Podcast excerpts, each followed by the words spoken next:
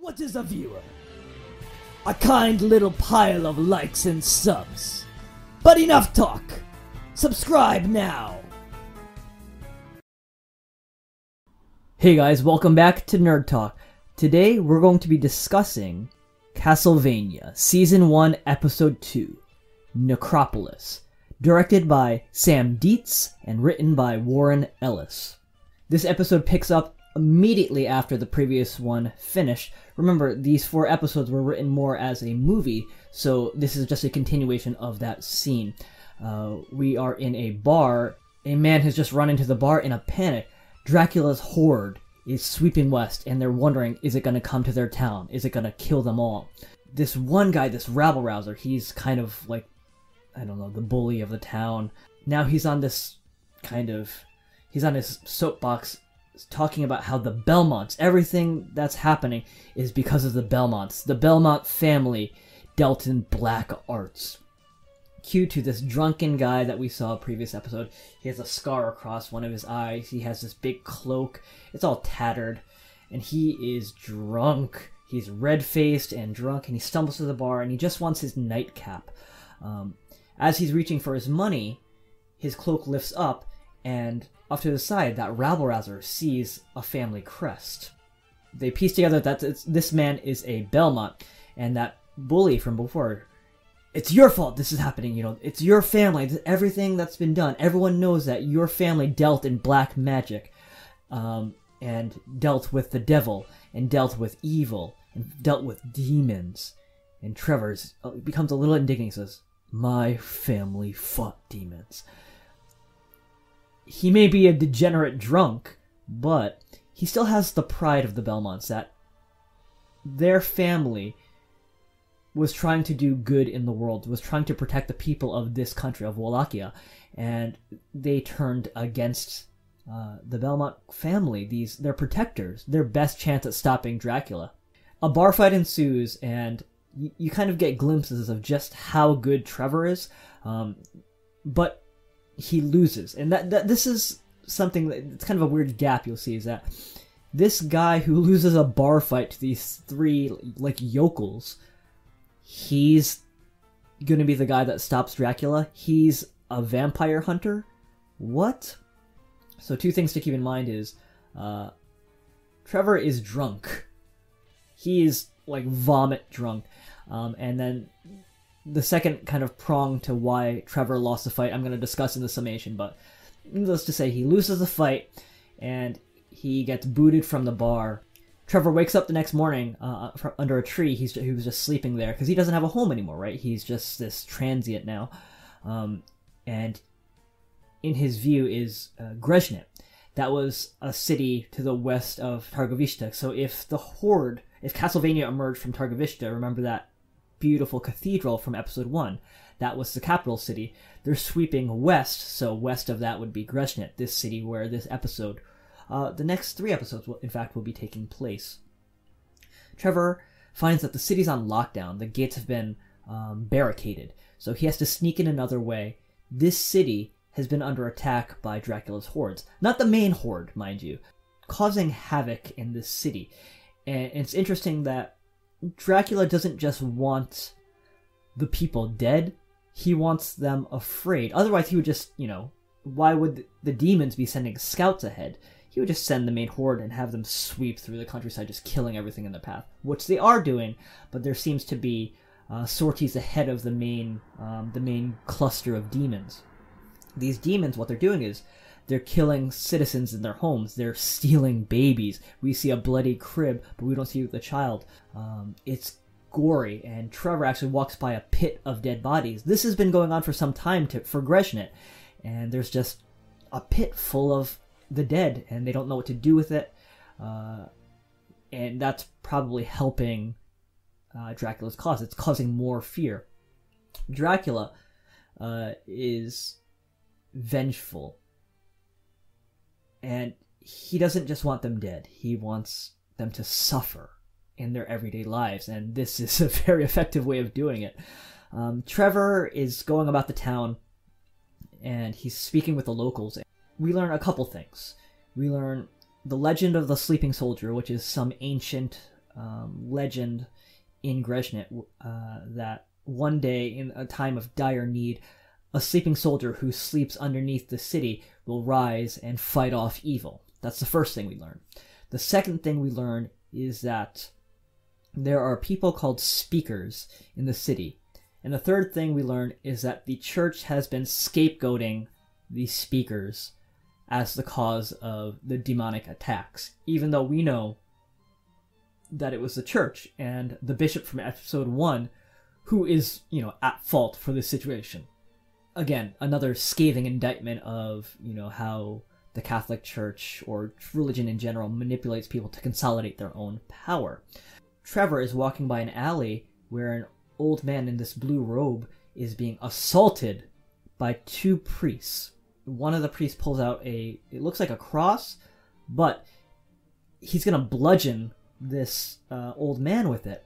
And Trevor tries to ignore it, walk away, walk away, but his better instincts uh, get a hold of him, and he saves the uh, old man. He fights off these two priests. Uh, he escorts the old man back to uh, his house. Now, these group, this group of people, they dress in blue robes. They're called speakers.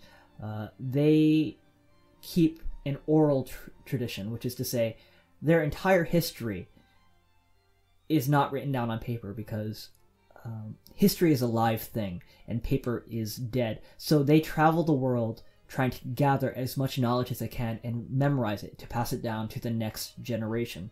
Uh, again, they're a nomadic tribe, uh, you know, reminiscent of the Romani. They are, in popular media at least, they have some of the more uh, prominent beliefs and traditions regarding how vampires should be warded off.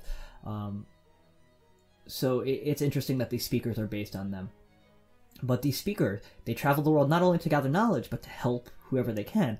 These people are better Christians than the Christians we've been seeing portrayed in uh, episode one and episode two, the, the the real priests and things like that. And they're they're not even Christian; they're just good people. It's a good statement in that you don't have to be Christian to be a good person. You can just be a good person.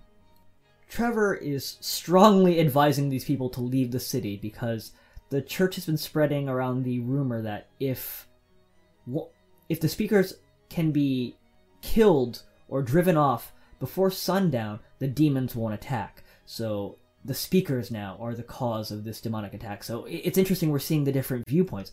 Some people are blaming the Belmonts, some people are blaming the speakers. And the church is encouraging this as a mechanism to shield themselves from criticism. Not only to consolidate power, but to make sure that their position is un, uncontested. That no one else can save the people but the church, even though we've seen that the church is doing much more damage than, you know, the speakers or the Belmonts would be doing. In fact, the church is kind of feckless so far. Uh, they're, they're, you know, thugs at the moment. So uh, it, it's an interesting contrast. The speakers say they can't leave because they're waiting for the return of a missing speaker who went in search of the sleeping soldier I discussed earlier. Trevor, despite his best efforts, volunteers to try and find this missing speaker. He'll travel down into the catacombs where they think this uh, sleeping soldier lies and try to find the speaker, bring the speaker back, hopefully then be able to help these speakers get out of the city. And that's the end of episode two. Uh, so, some thoughts on episode two. It, it's a. I love this episode. I, I really, really do. I love this entire first season. Um, I just love this show in general. I'm sorry. I, I'm going to gush during each of these reviews, I'm going to be gushing about this show. It's it's darn near perfect. Uh, okay, uh, regarding the Belmonts, um, so we know from the games that the reputation of the Belmonts kind of rises and falls through the ages. Uh, sometimes they're the part of the in group, sometimes they're on the outskirts of society, um, and that usually depends on how recently an, a Dracula attack was. Uh, it, it's showing obviously how fickle uh, people are. That uh, when in need, they'll come running for a savior, but they're just as willing to push that savior away when um, when you know they don't feel they're valuable. At this particular time, the Belmonts are on the decline, and f- it came to a head when uh, the peasants, the small folk, finally rose up against the Belmonts, burned down their home, drove them to exile, and or maybe killed them all except for this main character, Trevor Belmont, who is the main character of Castlevania 3. Um, Trevor is now just a bitter, angry, cynical man. Um, but deep down, he still has the heart of a true hero, the heart of a Belmont. And uh, we learn a little bit more, or we get glimpses of what uh, the Belmont family home looked like and their kind of legacy. Oh, um, throughout the games, the church has usually been portrayed as the ally of the Belmonts. Um, this might. This is more consistently true. I want to say from the games. I'll say maybe following Simon's adventure. Uh, Simon Belmont is uh, the main character, the protagonist of Cas- the first Castlevania game, and I don't know if it's ever made clear in that game, but I kind of feel like around that time the church would have been uh, making good with the Belmonts, and then certainly from the 18th century, I think we get more references. Certainly from the uh, Igarashi Symphony of the Night era, we kind of learn a little more about the church and their interaction with the Belmonts, uh, that they were uh, working together to fight Dracula, and that would kind of come to a head in one of the later games, which takes place in a more modern setting where the church is very, very clearly said to be working with the Belmonts. Uh, but at this time, you know, this uh, medieval period, uh, you know, superstition reigns supreme, and distrust of nobles uh, is high, and you know, distrust of things that could be perceived as black magic might might in fact just lead to yeah okay let's burn these people out of their homes and why are we paying taxes to these nobles who are probably devil worshippers. They're not, but you could see how the you could see how it would be seen that way. You have this family who are supernaturally powerful. They have a deep knowledge, deep understanding of the evil things that lurk in the night. Um, they're probably been seen carrying uh, evil relics or mystical items back to their homes. Uh, and we get a glimpse of just how deep into mysticism the Belmonts are in terms of studying it and trying to understand it in order to be, be able to combat it and protect humanity. We know that. We, the audience, knows that. But, you know, the small people are kind of dumb. I mean, the, the one guy on his soapbox, his the first story, the introduction we got from him was about how he had to hit a guy with a shovel because he was fornicating with his goat. Uh, like, these aren't bright people. They're not educated. They're not rational. And then they're being spurned on by the church, which is seen as, you know, the voice of God on earth. Yeah, I could see how they would rise up. It doesn't make it right, but it's understandable, certainly, these people and their motivations. Um, but uh, obviously, we're more sympathetic to the Belmonts because they're our heroes. But um, I want to talk about a couple lines. But during the bar fight, Trevor kind of stands up. He got punched in the face. He stands up. He goes, I fought expletive vampires. You don't want to mess with me, that kind of thing, right? And that means that it, it looks like, you know, fighting demons was not just for the chosen one of the family, that maybe it was a family effort. Like a bunch of them would go out hunting vampires, hunting demons to protect the land, which makes it even worse that um, the, the peasantry would rise up against them because it wasn't just okay, every once every once in a while when Dracula rises up, the, the Belmonts will step up for battle. Nope, they were actively protecting the community and the countryside, and they were still turned on by these uh, ignorant peasants. Oh, so how did Trevor lose the bar fight? I talked about how he was drunk, and that should really, really be enough. Uh, but given what we'll see later, and you know what we understand of the Belmont fighting ability, even that drunk, he probably should have won, right? Well, yeah, but there's a certain caveat to all this that this was a bar brawl. Uh, this wasn't combat in this, you know, in a more desperate sense of the word, which is to say, if Trevor had even vomit drunk turned it on, even for a moment, everyone in the bar would be dead pretty quickly. I, I think part of it's just that it's something we're going to see a lot through this episode, and it, the show the show has been doing a very good job of paralleling Dracula and Trevor, which is to say that both of them are in similar circumstances. They're both noble people who had something taken away from them, something dear, their livelihood, their something they love by the church, right? Um, Dracula had Lisa taken away from him, and because of that, he turned to rage. Trevor had his family taken away from him, and he turned to cynicism. Um, their circumstances are at least kind of mirroring each other. But both of them also have a facade. They have the thing they present when we first see them, but we also get glimpses of what's underneath it.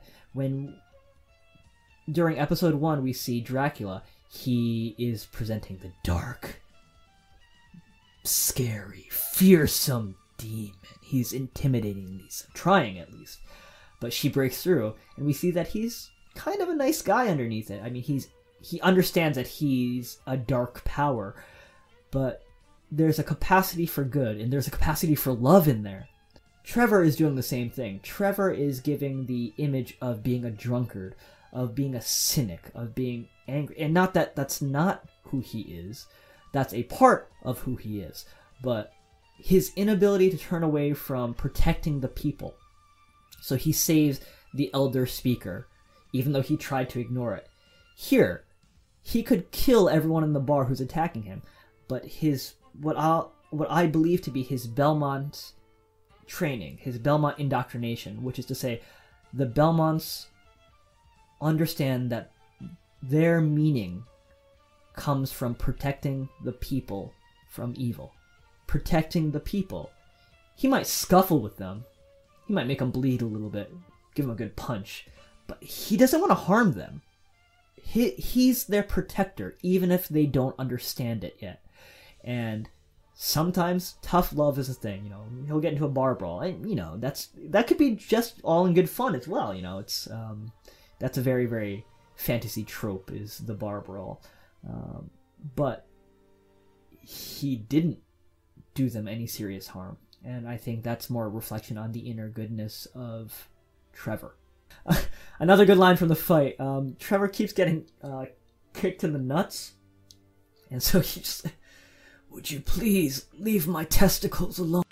Hans Moleman Productions presents Man Getting Hit by Football.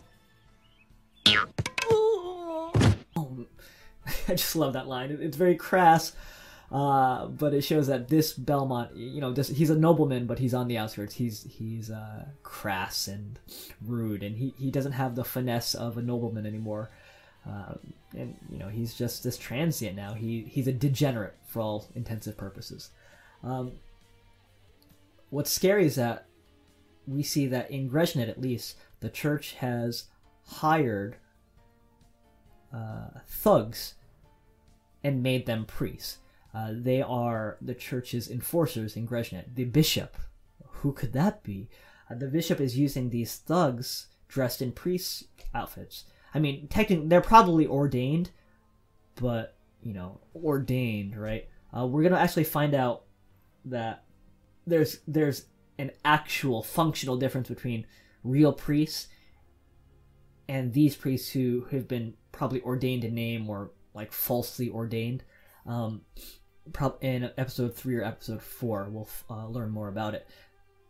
But it's scary to think of that the church is hiring thugs as almost like mob enforcers. You know, they were gonna beat the crap out of this one speaker. Uh, they pull out weaponry. The one guy had the club in the shape of the cross, and another guy just pulled out a knife. Now, this one priest who pulls out a knife, he never talks. He's super agile, and he uses a knife, a short, right, a short knife. I think this is a reference to Grant, a character from Castlevania 3, uh, which is the which this show is adapting. Grant won't be in season one. He won't be in season two. Um, they just had to cut some characters, and uh, Warren Ellis felt that Grant, who's a pirate, um, didn't really fit in with this, with the world he was creating. I didn't know that at the time I watched this for the first time. I was hoping that this guy would become Grant and he would end up teaming up with uh, Trevor. But it didn't happen that way, and that's fine. But I think this was a nice little homage to it, a nice reference to it. Again, that fan service that's not obtrusive. It's not, hey, this is Grant. It's just a guy who never talks. He's very agile and he uses a knife. Real nice. I liked it. Oh, uh, now the elder speaker who was gonna get beat up by those priests, he is voiced by Bra'tac from Stargate SG-1, and he is a great, great uh, voice actor. Uh, I love that they chose this cast. This entire cast, this entire voice cast is nothing short of amazing. Uh, they capture this tone very well, and all of them are very distinguished voice actors, or and actors in their own right.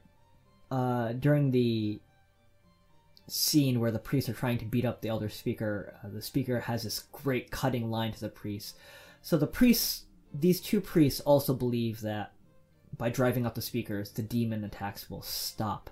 So they're about to beat him up, and this one big lug of a priest holds the speaker by his chin, holds him up, and he's going to hit him on the head. And the speaker says, Will killing an old man make you less scared of the dark? And it's so biting, it's so good because that's pretty much what the church has been encouraging.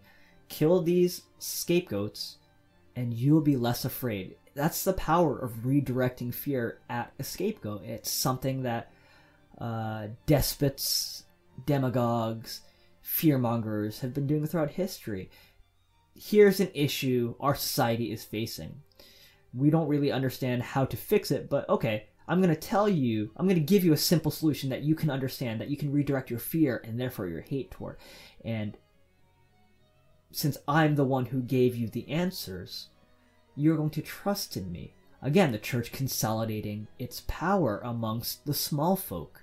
It's both brilliant, but it's also very, very poignant it's timeless in the fact that this is a cycle that happens over and over in human history are these people who weaponize fear not only against an em- enemy but use it to solidify their own power base oh okay so this episode we get the first sighting of trevor using a whip uh, he uses his whip to stop the priests from attacking the elder speaker. He cuts off one's finger and he pulls out another guy's eye. Uh, now, notice I didn't say vampire killer, which is the name of the whip u- used by the Belmonts in the games. Upon first watch, you can assume it's vampire killer, but we find out in season two that it's probably not. That it's just a holy, enchanted whip. Um, which opens up a lot of interesting roads because what that means is if the real, you know, vampire killer, which is the most powerful holy weapon at the Belmont's disposal and the most effective tool at fighting against Dracula, is not what Trevor's using. That means the Belmonts are just making other kind of lesser holy whips. So that might mean that every member of the Belmont family got a holy whip, and that it wasn't just the one chosen Belmont wielding vampire killer who was sent out to fight the darkness. Maybe it was a family effort. Maybe there were, you know, kind of the way that, uh, you know, some families go hunting, a father and his sons. Maybe there were, you know, Belmont family uh, raids into the darkness, or you know, okay, it's about this time of year. We know the demons are coming, so uh, they would gather their extended Belmont line, each of them bearing a whip, and say, okay, you're you this team, you head this way. Uh, we're gonna head east. You guys head south, and we'll clear this area. Or you know, maybe okay, we're getting reports that in Greshnet there are demons, so we're gonna send in a team of three or four Belmonts. but we also know that we have to keep some people here to hold the line. It opens up a lot of interesting roads for the history and the battle tactics and the world of Castlevania. That it's much deeper than the single lone hero storming into the castle. Uh, that maybe the Belmont's war on evil was ev- was ongoing. It was always proceeding, right? It wasn't just whenever Dracula sprung up, they sent out the most powerful Belmont. They were trying to keep Wallachia safe from demons. And if so, that makes it more tragic what the peasants did, because that means that the Belmonts were basically their uh, paranormal police force. They were protecting the communities from uh, the more mundane and lesser, but still dangerous demons and forces of evil, and yet the small folks still turned on them, and that just adds so much more tragedy that these uh, Belmonts were constantly putting their life on the line. Con- you know, it, it's different than like once every generation, one Belmont stops Dracula, and then they just they're sitting on their laurels. The, the other, you know, ha- rest of the hundred years until the next uh, occasion when Dracula rises. If they're constantly fighting, how do the small people not understand that the Belmonts are there to protect them? But by the same token, why weren't the Belmonts making better connections with the community? Better community outreach, you know, making sure that people know you are safe, we are here to protect you. Was the church's propaganda just that strong? Maybe, but, uh, you know, we have to, as this world gets deeper, as the seasons continue in this Netflix series, hopefully that's something that's going to be explored. Uh, another thought I had, both at the time I watched this for the first time, and just again as I was uh, rewatching it, is how were the peasants able to overcome the Belmonts? Um, I th- I think it's just a macro version of what happened in the bar. Is that the Belmonts were sworn to protect these people. They maybe defended themselves as best as possible, but once they realized, you know, there's a horde of, you know, humans bearing torches coming to our house, they just scattered. Um, so the Belmonts are in exile at least, or were wiped out at worst. Uh, Trevor says in this episode, I'm the last son of the Belmont family, which kind of implies that they're all dead. Um, that doesn't necessarily mean that they all died in the peasant uprising. It just means that, you know, maybe while they were in exile, some got sick, some were injured. Uh, because you know again they're not they're sworn not to harm these people they're sworn to protect them so they you know uh, they would f- push them off but if there were enough of them the more prudent option while still holding true to their duty of protecting the people or at least doing no harm is to run away and maybe as they're running you know the peasants had some archers or something like that. So uh, I, i'm torn about whether or not i want to see the uprising in full in a future season or just kind of catch glimpses of it or just leave it to my imagination. Uh, what do you guys think? You know post that down in the comments. Ah uh, we get the introduction of what's going to become trevor's catchphrase. I don't care i don't care uh, trevor is a broken cynical degenerate right he's a drunk he doesn't care about protecting pe- the people because why should he? They betrayed him. Why should he care about the people who burned down his family home and killed his family? He says it, but he clearly cares. But I just like the line itself, and I love the way Richard Armitage uh, reads it because it's just it's this tired. It's very comical. It's a comical line. I don't care. It's that tired kind of uh, snappy, sarcastic comeback. But this is gonna pay off a little bit later in episode four. So stay tuned for that. In summation, I just want to say this is a great, great episode. Uh, there's very, very little violence in terms of actual combat. We see the aftermath of demon attacks, so there's violence in that way, violence and gore in that way, but we don't see actually like fighting aside from the bar fight and the fight with the priest. And both the bar fight was just a, a barroom brawl, and the the priest fight was all over very quickly. It wasn't very spectacular. But this entire episode, what it did well was build tension. This episode is thick with tension. It's it's setting the stage, but we're starting to understand the stakes. We see the aftermath of Dracula's attack, but those are just small time attacks. What's going to happen when the horde finally arrives in force? This is good storytelling. It it just goes to show that you don't need am- amazing spectacle to tell a good story or tell a tense story, an action story. I was excited during this episode. I, I felt the tension. I felt connected to the character. This, I, I just love it, man. Yeah, everything about it, the storytelling, the voice acting, the presentation, the art. This is an amazing series, and this was an amazing episode. So I'll give it uh five priest eyes torn out by a whip. Oof, that feels odd. Anyways, guys, uh, thanks for watching. As always, you can find me on Twitter at Nerd Talk Dan and on Instagram at Nerd underscore Talk underscore Dan. Sorry, they wouldn't let me take Nerd Talk Dan for Instagram. I guess someone else has it, which is a weird thing. Um, find the traitor. Find the imposter. Um, anyways, uh, if you've been liking uh, these reviews, I have plenty more coming. Uh, episode three and four coming up, and of course, season two.